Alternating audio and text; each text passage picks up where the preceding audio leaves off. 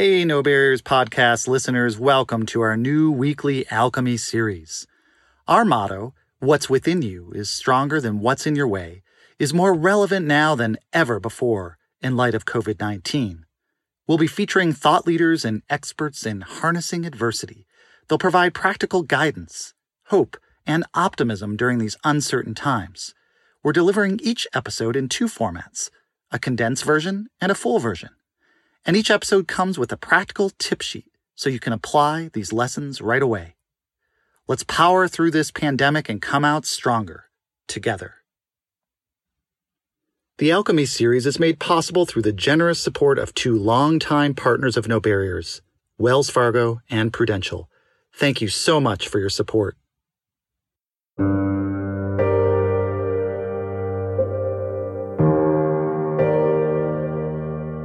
You do realize that like it is through adversity. Adversity serves as the ink with which you're writing your narrative the human narrative. So what do you want your pandemic story to be? Do you want to look back on these days and tell this flatliner story of how you just kind of got by? How you just sort of hunkered down and weathered it or do you want to say something more? Do you want to be more? Do you want to use this in some ways towards something worthy?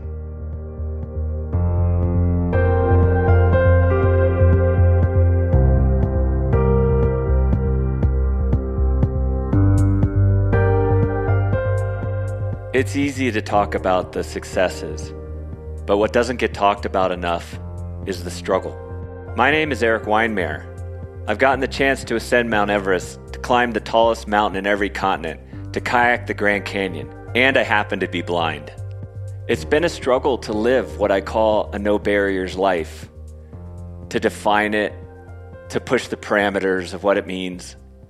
And part of the equation is diving into the learning process and trying to illuminate the universal elements that exist along the way in that unexplored terrain between those dark places we find ourselves in and the summit exists a map. That map, that way forward, is what we call no barriers.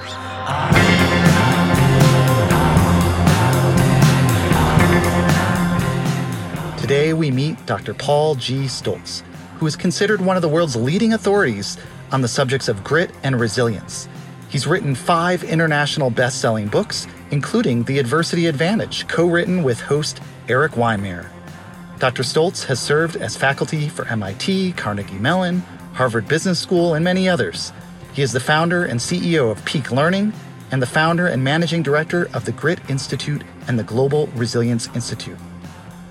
Dr. Stoltz's GRIT and AQ are the most widely adopted methods of their kind in the world for measurably enhancing one's resilience, agility, and grit currently in use by industry leading experts, top institutions, and many governments in 137 countries across six continents. Enjoy the conversation.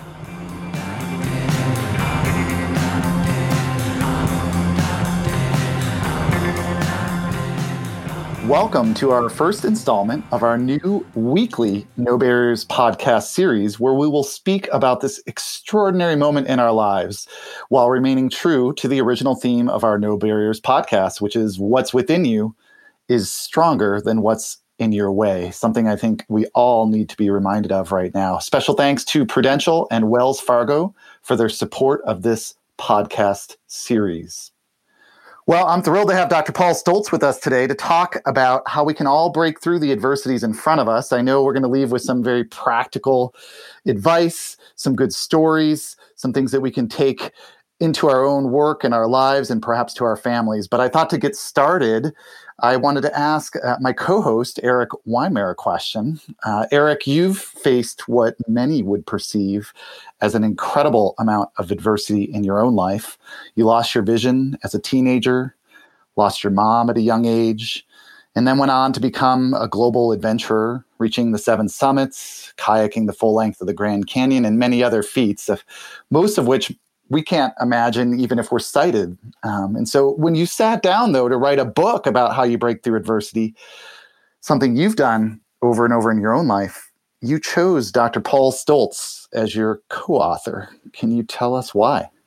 Yeah, I was in my 30s and I had done a lot of athletic you know, expeditions, mountain climbing and kayaking, all kinds of things. But I didn't have the context, Dave. You know, I didn't know how to put my life and the things I had done into a context that could I could take away and understand, like you know, uh, behaviors within myself, um, but also how to pass that on to others as sort of some universal thoughts and tips and ideas that others could use as value to their lives. So um, I was reading this book called The Adversity Quotient, and um, and I was mentioned in there, and I was like, wow, I'm sort of like one of the exemplars that this guy uses. And then I studied his work, and it was Paul Stoltz, and he is the leading expert and scientist around adversity, around resiliency, has come up with an incredible measuring tool called adversity quotient to measure people's relationship with adversity. And I thought, this is a guy, we got to team up. So we were like a a Reese's peanut butter cup, you know, like I was the chocolate and Paul was the peanut butter. And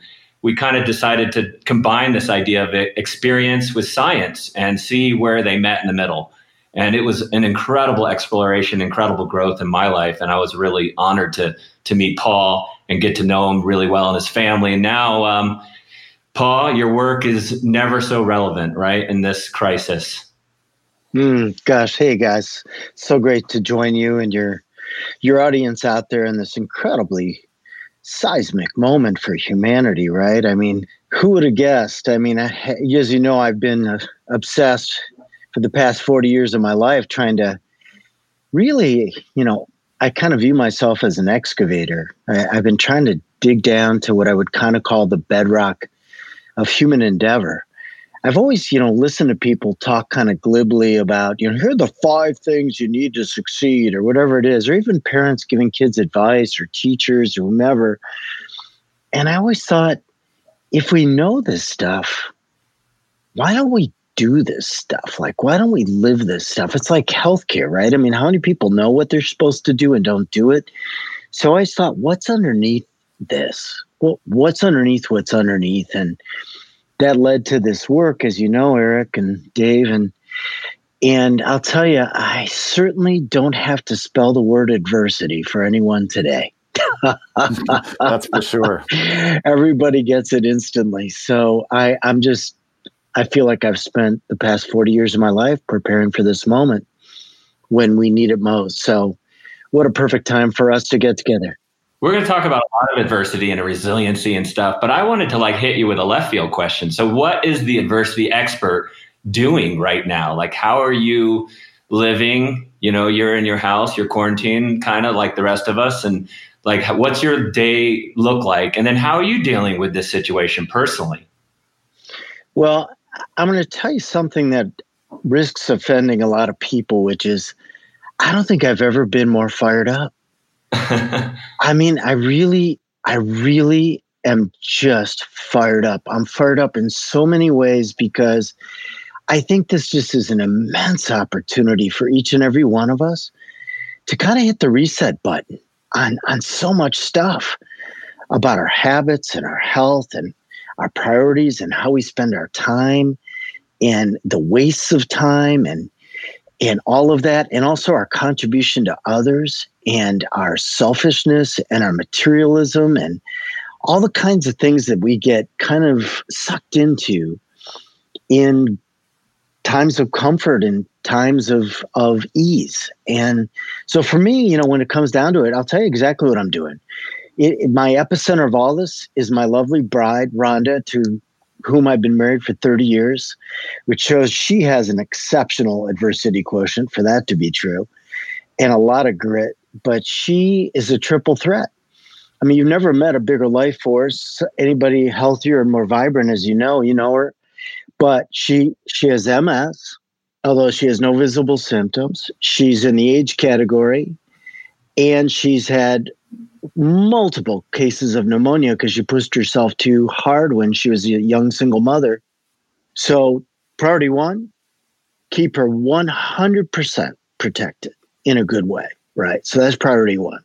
So what do you do with that? Well, what we did is we said, let's pick a place that's, you know, inspiring and healthy, where we can do that, where it's a natural act to do that. That's what we've chosen to do. So we're we're in a spot where we can be outside every day and where we can get fresh air and it can be healthy. She has absolutely no physical contact with other, any other human beings. I do the foraging for the food in an incredibly meticulous and antiseptic way. I'm obsessively careful about it, have been for weeks. And then each of us professionally has really geared up. Um, she's doing a ton of outreach to a lot of people because a lot of people turn to her for inspiration and energy and hope, and she's serving that up in real ways. And for me, being in the line of work that I'm in, being the adversity guy, I guess, I've been just spending really long, meaningful days uh, con- in connection with so many different leaders and companies and people, uh, kind of meeting them where they are. And that can be from panic and anxiety all the way up to how do we save our global business, all the way to I'm freaking out and going crazy with my kids, or just having real conversations about how do we navigate this storm in the most meaningful way. So, uh, my day is really, really rewarding, and I, I'm, I, am i am loving this personally. Um, and I'm just trying to help people every way I can because I know the worst is yet to come. So I'm trying to help people keep their stuff together as they prepare for this slow moving tsunami to come our way.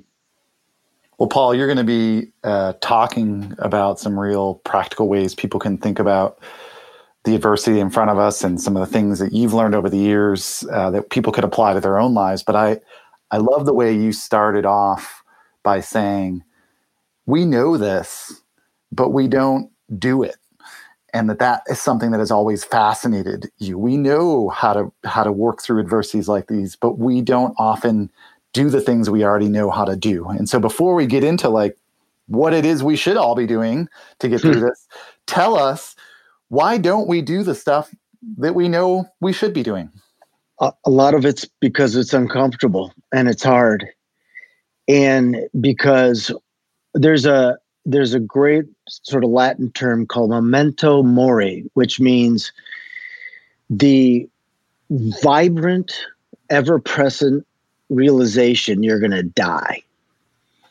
And so when you come to terms with the reality that there's an end game. Yeah. And if you really take that head on, kind of enter the storm on that truth, what would you be doing differently? you know and it's sort of like what i say to a lot of people about this pandemic about covid-19 is you do realize that like it is through adversity adversity serves as the ink with which you're writing your narrative the human narrative so what do you want your pandemic story to be do you want to look back on these days and tell this flatliner story of how you just kind of got by how you survived it? How you just sort of hunkered down and weathered it?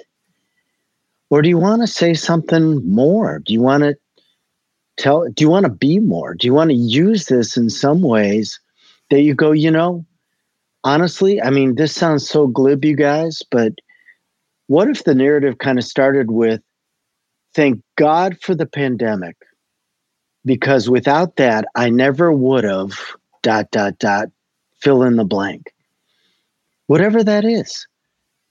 And so I think that's the aspiration we can all have, honestly, is to kind of say, not how do you survive this, but how do you use it? And hopefully, how to use it towards something worthy.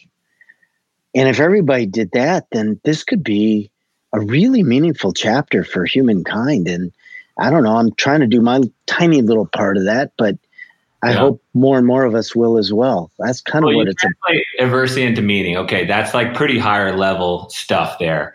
Most people, like I'm just hanging, talking on the phone with my buddy, and he's like listening to CNN and freaking out. So how do you deal with most people's perception, which is like, holy shit, like the world's, you know, the sky is falling, the world's coming to an end as we know it.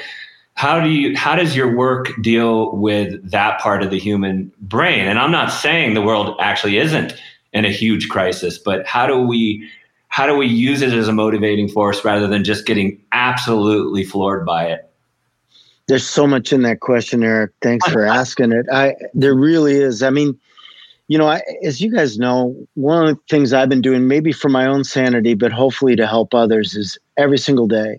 My promise is every single day, I do a fresh kind of, you know, off roading little micro video on LinkedIn that I just send out about all the little ways in which we can apply AQ and grit and and and you know really harness this adversity. And i they're each one's like a minute minute and a half per day. And the reason i mention that is because the first one eric i mean that really i had to do like five times because i i couldn't make it through. The theme of it is have you cried yet? And the reason i say that is because one of the mistaken uh, notions of someone with an extraordinary adversity quotient is that they don't feel pain. You know, it's like they they just kind of skirt right past it and everything's great and you know, it's all about upside. It's quite the opposite. I think in many ways people with high AQs like you have Eric, you know, they you, you got to go to your greatest depths if you want to operate from your highest heights.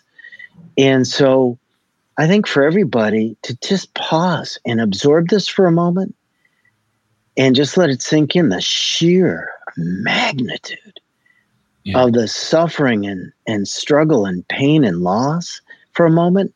Let yourself have some tears for God's sake, because it's so cathartic. And then and then you sort of spring cleaned your soul. And from there, then then you can do all the things that we're talking about, guys, because this is not time for motivational pep talks. I'm sorry. You know, that's like a freaking, you know, spiritual cup of coffee. When it wears off, you desperately need another cup. and there just comes a time where there's just not enough. You know, this has to come from deep within. So I can't think of anything more foundational, honestly. And I know I'm deeply biased by drinking my own Kool Aid, but I can't think of anything much more foundational than just really having a deep, get real yeah. conversation with self about your own personal relationship with adversity because you know the main notion of my work is really you know that the event is one thing but the response is everything and at this time in life in history if we could do one thing and one thing only which is to begin to really master our our core response to this and any and all adversity I mean, whew. yeah. Can you guys think of anything more potent or important than that? Oh, that's powerful, man. I, I think that that whole idea of, uh, you know, when this kind of thing hits, uh, or any kind of a big adversity, uh, me, I'm the first to say, I just sort of try to plug through it and to pause and think about, to allow yourself to feel the emotion and go to the depth of that emotion creates a release of, of energy that then enables you to start moving forward and seeing the, the, the opportunity or seeing where you can channel your energy best.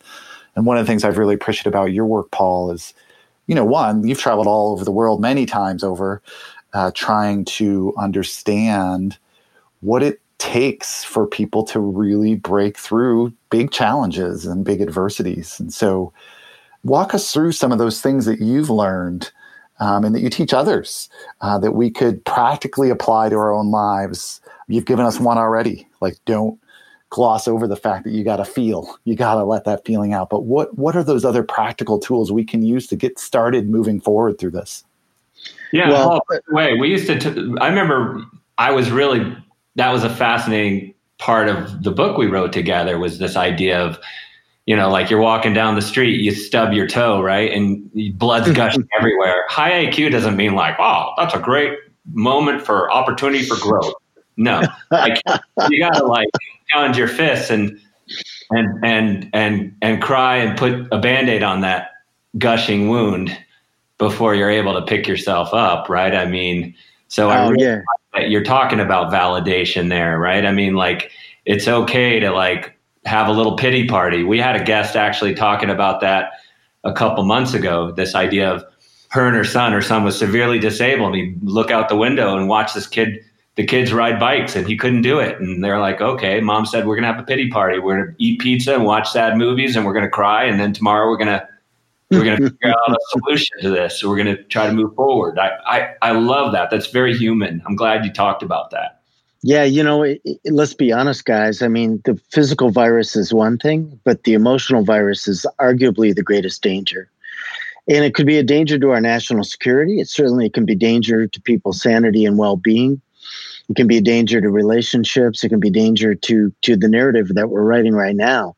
So, you know, I think it starts step one. I mean, I want to talk about core because Eric, you and I, you know, spent some time decoding this around your your your story in such a wonderful way. But you know what it starts with. I mean, the example I would use, guys, is yesterday I was coaching uh, my Olympic team. They're the U.S. men's uh, wrestling national wrestling team, you know, and here they are. I mean, imagine you're an Olympian. You've dedicated your whole life, everything you got, everything, your family, all of it. it put all your other dreams on hold, and then this hits, and and you qualify. Like for your weight class. You qualified, and now you're and Eric, you know, you're a wrestler. You were national, and and now you're you're being told wait a year. You know what do you do with that? So that's for step one on all this, guys. To me, and I try to apply this to myself every day, is you got to have a really grippy aspiration. I don't mean something lofty you know like i'm going to achieve greatness out of the pandemic you know? That that's great. Sounds really good. Put it on your bathroom mirror if it makes you feel good uh-huh. you know? But but what i was saying to these guys is i said you know the mantra i've kind of tried to create for my life is just two words ever better. And if at the end of it's so simple to measure because you know it in your gut. I mean at the end of the day when you put your head on that pillow just ask yourself, you know, how did I be, what did I do today to become an ever better human being? What did I do today to become an, an ever better father or husband or athlete? What did I do today to create an ever better contribution in the world? To have my existence be even more positive for, for those around me. If you, you either got an answer or you don't it's binary. You know, you can't BS yourself on this stuff. And so you know it in your gut if you did, and you know in your gut if you didn't. And the good news is you got tomorrow. You get another shot if you're lucky enough, right? But if you, the power of incremental, incrementalism is overwhelming. I mean, just look at what happens to money if it grows incrementally over decades, right? Look what happens to, to, to a person's health if they get gradually stronger every day.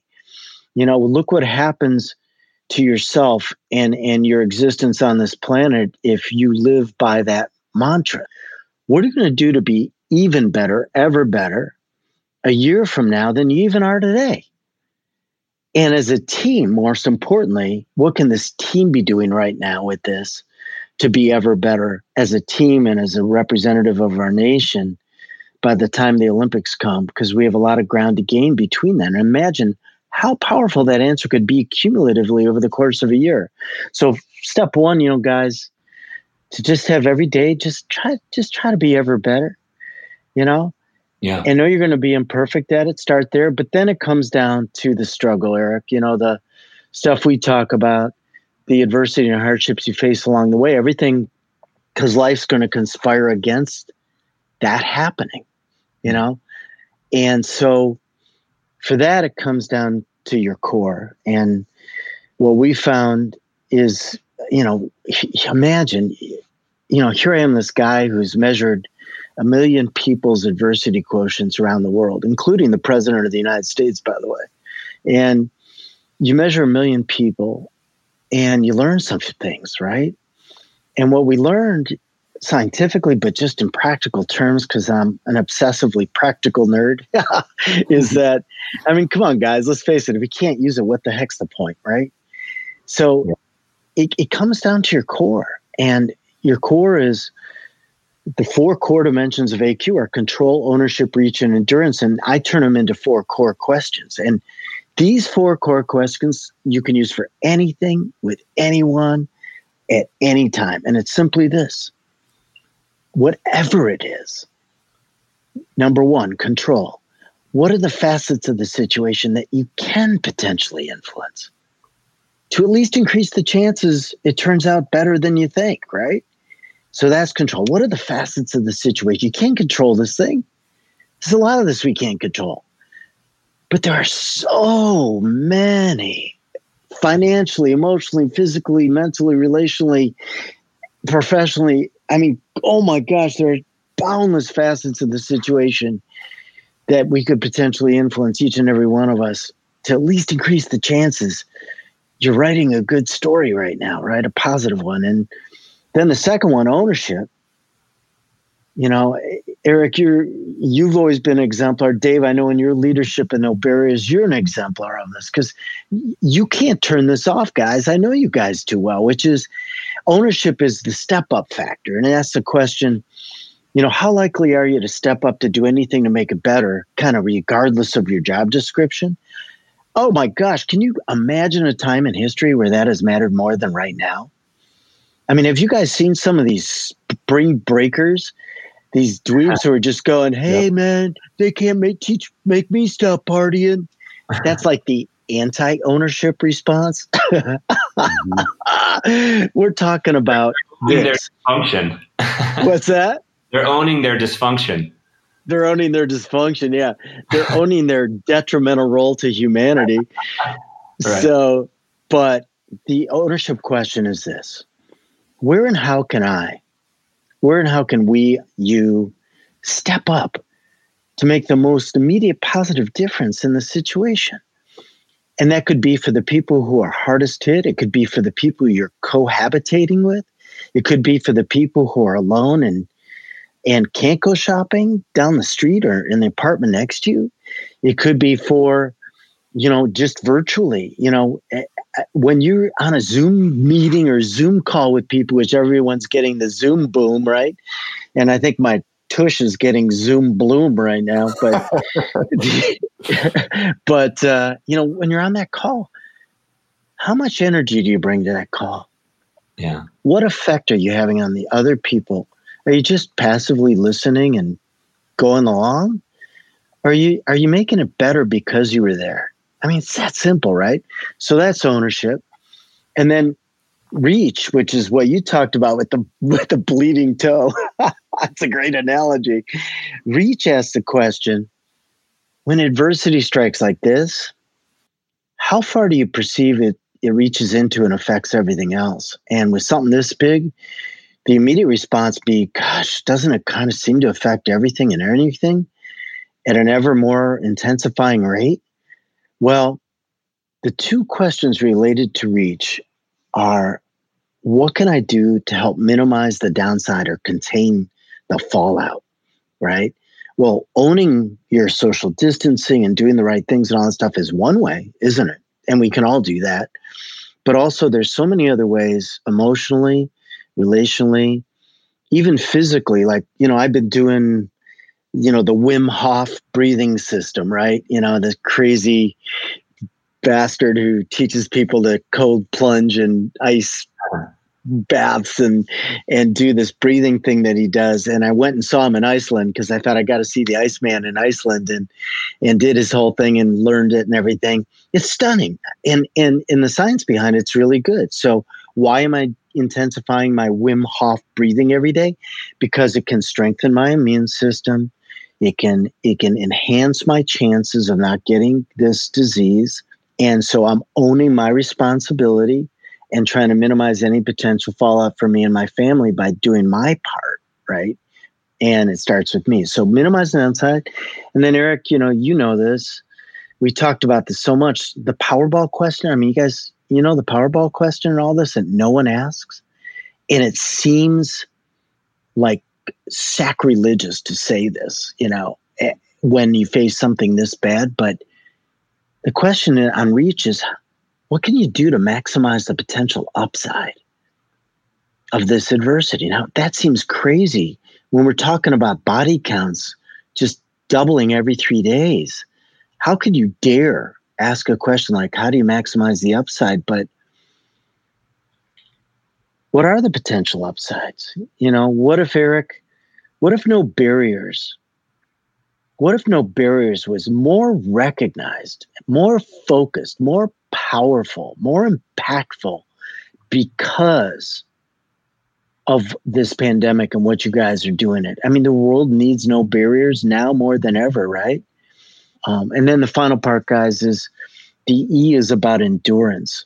And this one matters so much because we're being intentionally strung along. And I don't mean this in a derogatory way, um, but we're being intentionally strung along about how uh, the duration of this pandemic, right?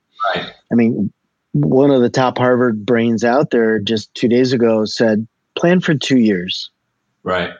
Plan right. for this being reality for two years. And so no one's saying that because it would crush us. You know, people would be crushed. But the point is not how long will it endure, but what can you do to at least increase the chances that you get through the worst of this as quickly as possible? And even if that means that we're living a new normal with new habits. How do you get the hardest part through the hardest part of that for you and the people you care about as quickly as possible, whether that's your business or your team, whether that's your loved ones, whether that's just just you. And and there's so much we can do every day to help get through the worst of this as quickly as possible. So if you put it together and you go, wow, okay, no matter what comes at me, I'm thinking, what are the facets of the situation I could at least potentially influence to at least increase the chances this turns out okay? How, where, and how can I step up to gain the most immediate positive traction? And and what can I be doing now, just like an oil spill, to to put down the booms and minimize the downside or the fallout? And what can we be doing together, maybe to maximize any potential upside here? And how do we get through the worst of this as quickly as possible? if that haunts you, and by the way, you can ask any one of those questions out of any sequence all by itself or together, it doesn't matter. Then, if that haunts you, you begin to strengthen your core response to this and any adversity, and then it becomes fuel. And you find yourself stronger and more purposeful because this is happening. And that's what the that's why I start off day by being mentally deranged and telling you I'm actually kind of fired up by what's happening right now. And then you also talk about catastrophizing. You know, this is, you know, we kind of freak out about things like my buddy watching CNN um, and how the amygdala sort of plays off the frontal cortex. And, you know, how, so, so I know that that's a really important part of the science of the behavior that you're talking about. How do you fight that? Yeah, there's a, there's a really interesting mechanism there. You know, you're right. You know, what you feed is what grows, right? And so if you feed your amygdala, and the amygdala is, you know, that primal reptilian brain we know so well. Anybody who does extreme adventure stuff, like you, Erik, has this really special relationship with their amygdala because, you know, that's where fear, panic, rage, lust, and they're all extremes. They're all like all on or off. So when someone's having what we would call in our vernacular kind of a low AQ meltdown, which is totally valid, it's not that it's wrong, it's right. understandable. But when they're having that, that's happening deep in that base of the brain and the amygdala. As soon as you ask, you know, sort of given this whole situation, what's the one thing you care about most? Or when you ask, you know, what evidence is there it has to turn out that way? to answer those kinds of questions or the four core questions, there's only one place you can go in the brain to answer those questions, and that's the prefrontal cortex, which happens to be the most advanced part of the brain and where all reasoned decisioning happens. So that process of with one question shifting a person from their amygdala to their prefrontal cortex, I call that an override. So, with one question, you're taking them from a place that can be embarrassing and horrifying to a place where reasoned decisions happen and you've you preserve their dignity. And that's one of the greatest gifts of, of really using these tools with others is it's a dignity enhancing methodology. And I care very deeply, especially in times like this, that we do everything we can to help enhance each other's dignity. So that's what that override mechanism in the brain is meant to do and why it's so powerful. And what is that one question again for our listeners? Well, the question I, I ask people all the time there's two that are part of a tool we teach called the lead sequence. One of the tools, when someone's kind of catastrophizing, which is like a psychologist's word for an emotional oil spill, you know, it's like, and this is happening, this and this, and it's only getting worse and everything else. We know we're being manipulated deliberately to keep our viewership, our eyeballs on those newscasts. So, what you need to do is be deliberate about your dose. So, for example, in the line of work that I'm doing, where I'm coaching a lot of senior leaders and companies and people around the world about their adversity response, I need to stay informed.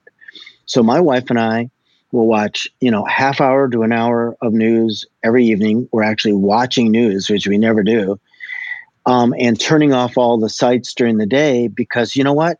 Watching the body count go up doesn't help anybody.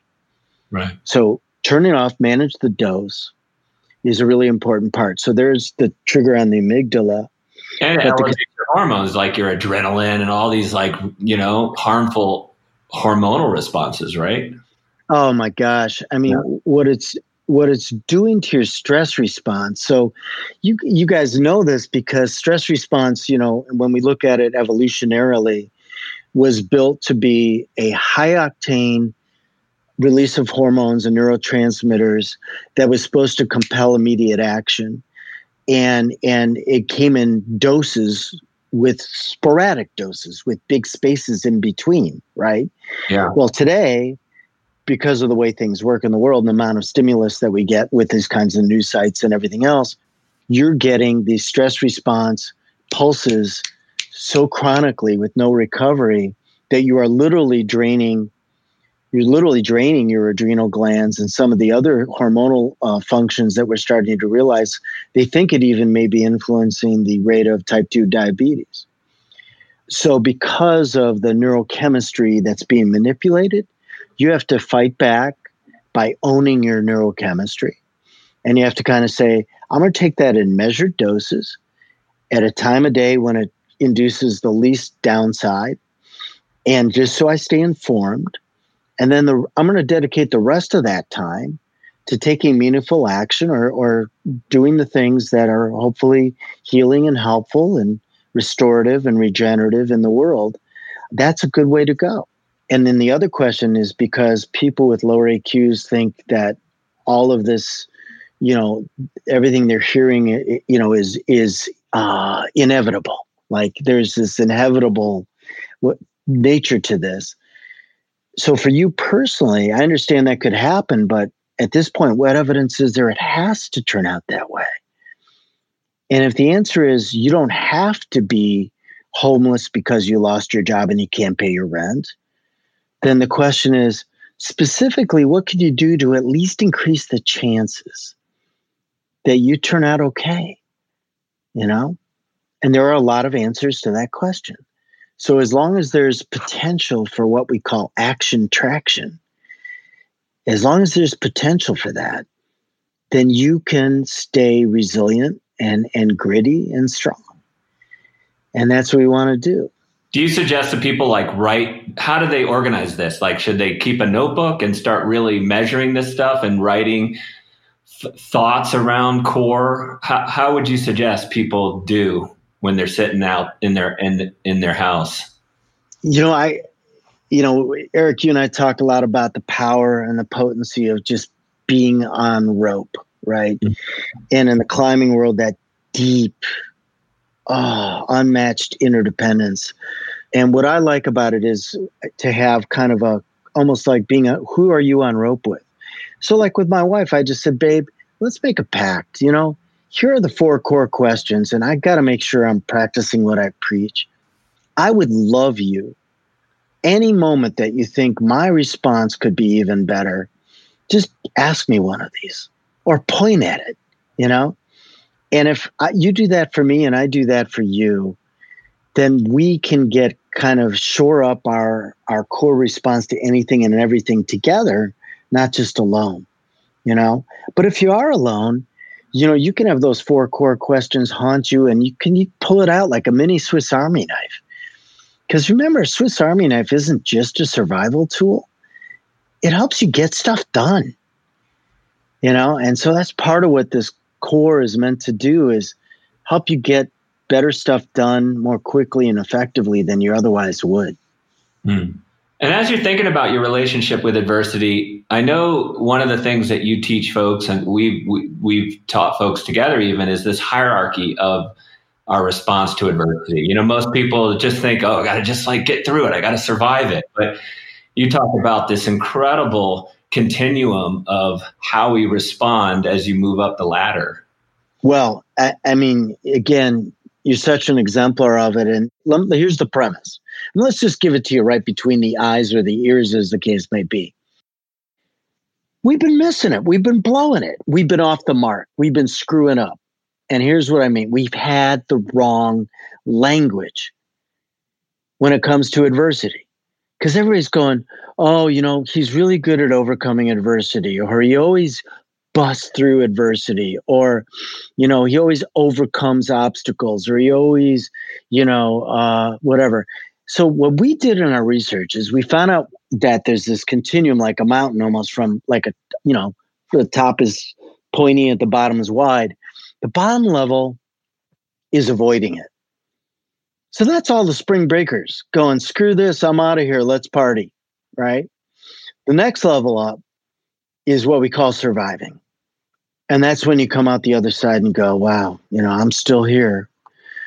And it, I'll tell you, if you've got a severe case of COVID 19 and you come out alive, that's the that's your first hope is just get through it alive. But then even so, life so quickly asks, okay, now what? Right? So for most of us, that's what I meant about your your pandemic narrative.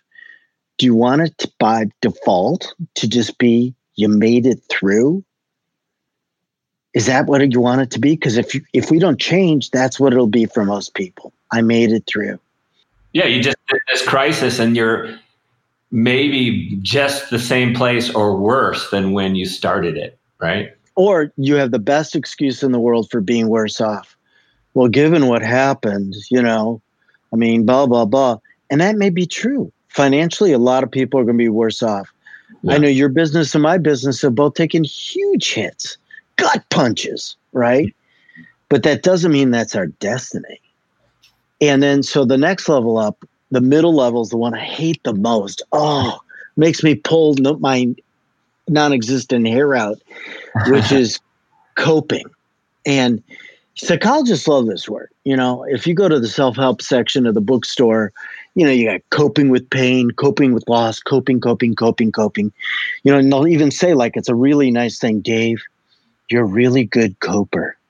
You know, well, you know what coping looks like? Watch young parents with babies get on an airplane.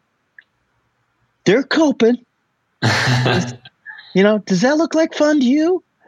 I mean, coping means physically, mentally, spiritually, emotionally, you're keeping your head above water. Like you're coping and dealing, coping and dealing. Well, I'm sorry.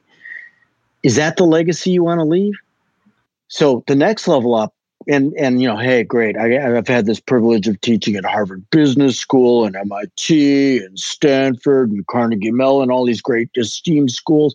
They teach every one of them has some protocol they teach for what we call managing adversity. So you take this specific adversity and apply these problem-solving protocols to manage that adversity. Well, I got news for you guys we're not going to damage control our way to greatness. We're not going to manage our way to greatness here. So, what do the people like Erik Weihenmayer do? What do the people who score at the freakish top of the bell curve on AQ do differently that we can all begin to mimic and master starting now? Well, they do what you and I have been preaching about for years, which is like alchemists. They convert this adversity into fuel that propels them to a place they never would have got to without that adversity. And we call that harnessing. So here's the test. It's brutal. You ready? The yeah. test for knowing if you harnessed adversity is this. if you look back at some point in the future and honestly can say, thank God that happened, that adversity, because without that, I'd never be who I am. We'd never be where we are if that adversity hadn't happened. And if you can say that, I think you harnessed it. And that's the highest aspiration is how do you use it in a way to be fundamentally better off because it happened. And in my entire life, I have never seen one that lends greater opportunity to do that, to harness in small ways and big ways than this one you know, I apply that to my own life constant. Like, I'm not going to overcome blindness, right? Like, I'm, I'm never going to overcome this thing unless there's some kind of medical cure, which is very unlikely, right? But harnessing it, right? Looking at the reality of it, leaning in, attacking it, and really trying to figure out how to create some kind of advantage out of my situation. That's like amazing stuff. So harnessing. So I like that. So what what's a good example of how maybe you've seen people in this time harnessing adversity. Have any good examples of some people that have shined?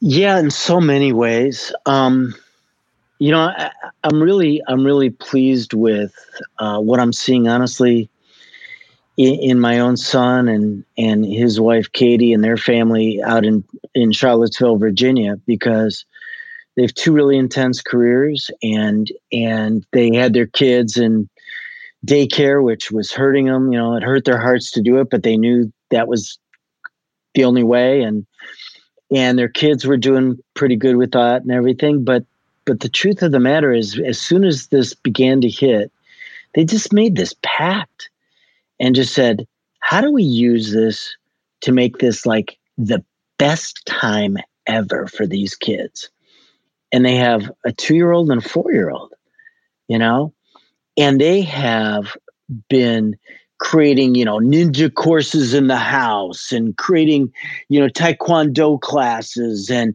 music classes. And they just learned to ride bikes for the first time yesterday. And they're doing all these different kinds of things. The kids, honestly, so far, their pandemic story is going to be best time of our lives. Most, you know, I mean, if they could remember all this they would say that was like the greatest time. And that's when our family really forged the closeness and humor and love and affection and all that that we have right now. So they're harnessing it because the world's stopped. I love that. Like Little House on the Prairie, but with internet, right? totally, totally. And uh, and I think even their like pets are happier, you know. So uh, instead of just being, you know, shut-ins who are miserable and and uh, starting to smell, they decided to uh, do it to be, you know, happier and healthier than they otherwise would have been before it happened. Do you think business, like, you know, because the world's just getting crushed, like my brother owns a gym and it's all shut down. Do you think there's a way for the business world to harness something like this. And and I know that's so unique and individual and so personal to every person right? There is. I think you know the the magnitude of difficulty depends on what you do and what you what you're in. I mean if you run a hotel you know and your hotel's out of business or a restaurant or a bar or you know retail shop and you're sole proprietor and you're shut down for the foreseeable future and you have no money coming in and you have to eventually lay everybody off it's pretty tough to harness this adversity right now right? Um, but if there are lessons and efficiencies and relationships and loyalties with customers and and contributions in the community and other things that you can be doing now that um, as we come out the other side of this, have you be even stronger because it happened. And frankly, it's more gratifying to be doing what I do because this happened. Then you harnessed it. The harnessing doesn't happen in a day. It take it happens over time, you know. So like next week I'm doing this crazy digital conference for 5,000 people from around the world and the, the theme of the conference is the future of hospitality. Hmm. And we're actually going to take on the challenge of how do you end up better off because this happened, you know? And the, the TED talk I did, Erik, you know, you heard me talk about that with global climate change. You know, how do we harness that adversity to have the planet and us end up better off because of the adversity we're facing right now? So I do believe we can do it with anything and everything. And I think there are everyday examples of it happening all around us. I think there are a lot of people are finally getting a chance to kind of think about contributing to their own darn neighbors and to their own darn community and just trying to do the right thing to, you know, have things come out better and stronger. I think our community is doing that and and there are a lot of I think our community may come out of this having harnessed it in some ways. Uh, we have a board member who talks about ripping off the band-aids and really trying to look at things in a real way. And um, I think yeah. every organization should be having this conversation if they haven't already. Not how are we going to survive this, but how are we going to harness this this crisis to come out better in some way. And, and more about a tiny bit more about the science, Paul, about the stakes here, right? Because I know you've done a lot of research with this idea that the better you respond to this stuff, like the longer you're going to live. I mean, when when you look at it like that in the face of this virus, right? Like th- these are pretty high stakes in terms of learning this stuff, right? It doesn't get much higher, to be honest. Um, we found, you know, in all these studies we've done for all these years, all independent studies, that some of the things, and I'll just skate across it, that AQ predicts and drives in a human being are performance, productivity, capacity, problem solving, innovation, energy, effort, size of goals you, health, fulfillment, optimism, longevity, how long you live, and and on and on and on. So, you know, my favorite moment is when we teach this stuff, and this kind of says it all. And I ask people, you ready for the big question? And these could be the biggest cynics in the world. And I'll say, now you know what this is. Here's the big question. When you think of all the factors that influence your happiness, well being, and success, which ones are in some way affected by your AQ? There's always this pause, and the whole room kind of goes, all of them. So we have this epicenter. And if we can just focus on and master one thing that can fortify and enhance everything else, here we are. And what better time to do it than we face epic adversity?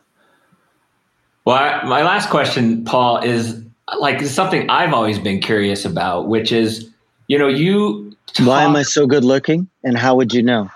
Even blind, I can tell how good looking you are. Just your I've, aura. I've been, Dave, I've been secretly telling Eric that for about 23 years now. So this question is like, okay, you talk about this from science and behavior and how the brain works, mm-hmm. but there's an art to this, this alchemy, mm. this adversity advantage concept, right? It's, it's in, in my mind, and you correct me if I'm wrong, but I just feel like it's a combo. The equation is science and art because people have tainted this idea, the depth of it, uh, by saying things like, you know, let's make lemonade out of lemons or let's look on the bright side, right? Like you see an avalanche going down the mountain about to crush you, and you're like, you don't turn to your buddy and say, look on the bright side. They're right. So to me, like, okay, so you right. talked about this wrestling team that you're working with. They're going to miss the Olympics. That's stunning, right? That's crushing. I was talking to Princeton football team, and I had this giant guy afterwards who c- comes over and starts crying on my shoulder. He's like, "Look, I had a knee injury. I rehabbed my knee like crazy. I trained mm. for an entire uh, year to get back to the team. This year, I'm the captain. First practice, I re-injured my knee. My career is over." And I was like, "Dude." I'm not telling you that like adversity advantage means you just like um, think hard enough and positively enough that your knee is going to be fixed and you're going to be the captain of your team and you're going to go on to you know uh, the NFL. That's not the message, right? It's he's got to figure out a way to find something new, something beneficial in that completely shitty thing that's happened to him. And that seems to me like something you could spend a lifetime trying to decipher. And you have. Yeah. I mean, you're a lot of us have. Yeah, but I mean, so okay, you got dealt some legitimate misfortune that a lot of people would use to define themselves and be crushed and be victimized by the rest of their lives. And it would become the center point of their narrative and their excuse for being less than they otherwise could be. And no one would fault them because bitch when nobody's around. What's that? You should see me bitch when nobody's around. No, that's what's beautiful about you know this kind of virtual technology is there's an off button. You know, it's so cool. um, but all kidding aside, you know, you're right. It, we all have are starting from where we are right now, and that right now can change pretty dramatically, pretty quickly. And the thing about your adversity quotient is it you take it with you everywhere all the time no matter what. And so whatever happens whatever it is no matter how dire how you respond is all you got. How you respond is everything and so if you can own and master that you have just put yourself on the path to make the absolute best of the absolute worst. There's no other way. Yeah. Yeah, and that guy who's the football player, right? He's got to he's got to dig deep, right? And figure out okay, where's the beauty? Where does the the strength come from to move forward in a different way, right? And maybe out of that suffering, maybe out of that contemplation, something good can happen to him. Yeah, you know, I I really rail against the fact that we've made anxiety and depression ailments that are like sicknesses that people and syndromes, you know. They're also frankly emotions that are entirely natural. And it is totally okay and often very healthy to have some anxiety and it's often very healthy to have some to be a bit depressed about something, especially something like that. Because if you're going to turn in the storm and feel it fully, it's probably going to be pretty depressing for a while, right? Thing about AQ is the stronger your AQ gets, you can go all the way down and and it's brief and then you use it to catapult you out, right? You don't stay down and stay mired and broken because it happened. So honestly, you know what you're talking about is is everyone's story. We all got our version of that, guys you know, every one of us listening to this thing right now is going to have your setback, your pain, your suffering, your obstacle, some injustice, something unexpected, whatever it may be, something that could seem so crippling. What we do with that, you know, allowing ourselves to feel it fully and then taking it from there, you know, you build it by response by response, step by step. You know, the core path that you lay down is is what's going to give you the strength and fortitude going forward. And then over time if you can look back and say i harnessed that. I'm i'm i'm better richer stronger because that happened then you did it you know and that's what we all have to strive to do and be especially in a world with 7.8 billion people right we got to kind of do our part. We got to own what we do with our adversities so we can help other people with theirs. Mm. That's a wrap Paul, man. I'm almost about to cry. That's good. I needed to hear that. Yeah, well, like I said, I, I really screwed up, guys. I picked a field of study and endeavor for my life that beats the shit out of me every day, humbles me every day, and requires me to practice my own stuff. I mean, what was I thinking? You know? You're like a marriage counselor. Like, you know, people only go to you when things are really bad. yeah, they all need Paul when they get to their worst. Yeah, go to Paul. It's like, yeah, talk to the adversity guy. And then I get yeah, these right? things. I get people at the breaks, Erik, who come up and go, I got one for you. and then you know it's about yeah. to come, right? Oh, yeah. How come you didn't write a book called The Joyful uh, uh um, Adversity uh, oh, Factor? I know. I should have written the ebullience quotient or something. yeah, right. Yeah. I, oh, I'm just telling you, I totally screwed up. Yeah. Well, Paul, I love how you started this conversation off with that idea. What do we want our pandemic story to be? What do we want out of this on the other side? What can this, you know, without this pandemic, I never would have what? I feel like I'm going to go ask that to my kids over dinner tonight. I'm going to ask that to my wife. How do we change the the narrative into something that, you know, where is that opportunity for us while still recognizing it doesn't it doesn't um, diminish the fact that yeah. know, some of us know people who have died from it. Some of us know people who have it now who are very sick.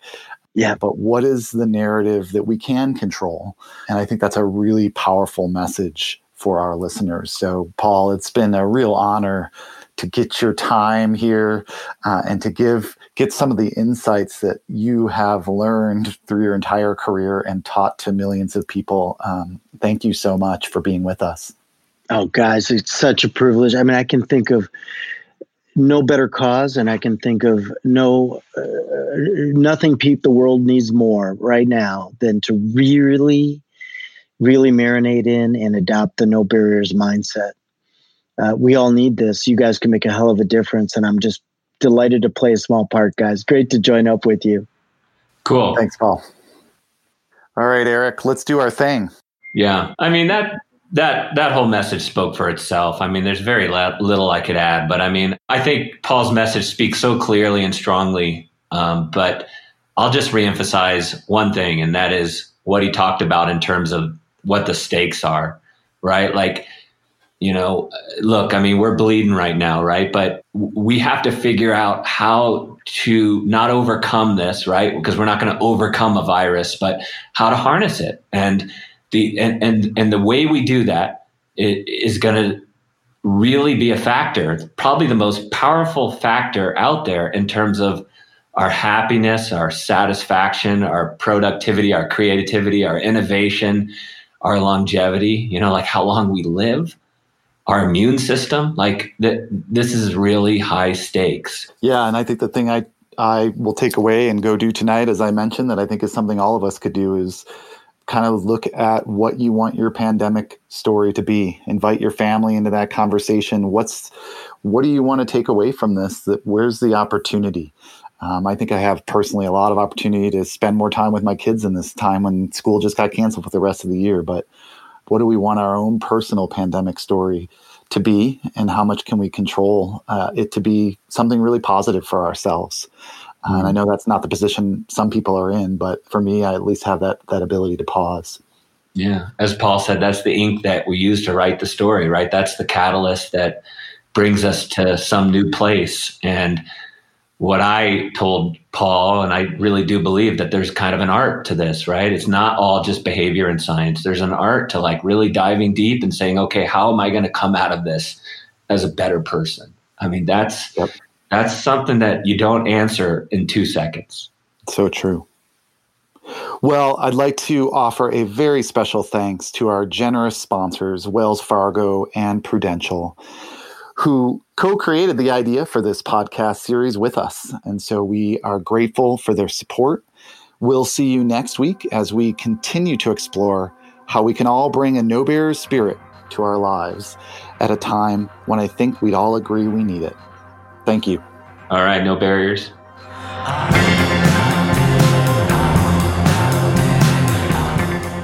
The production team behind this podcast includes senior producer Pauline Schaefer, executive producer Diedrich Jonk, sound design, editing, and mixing by Tyler Cotman, graphics by Sam Davis, and marketing support by Megan Lee and Carly Sandsmark.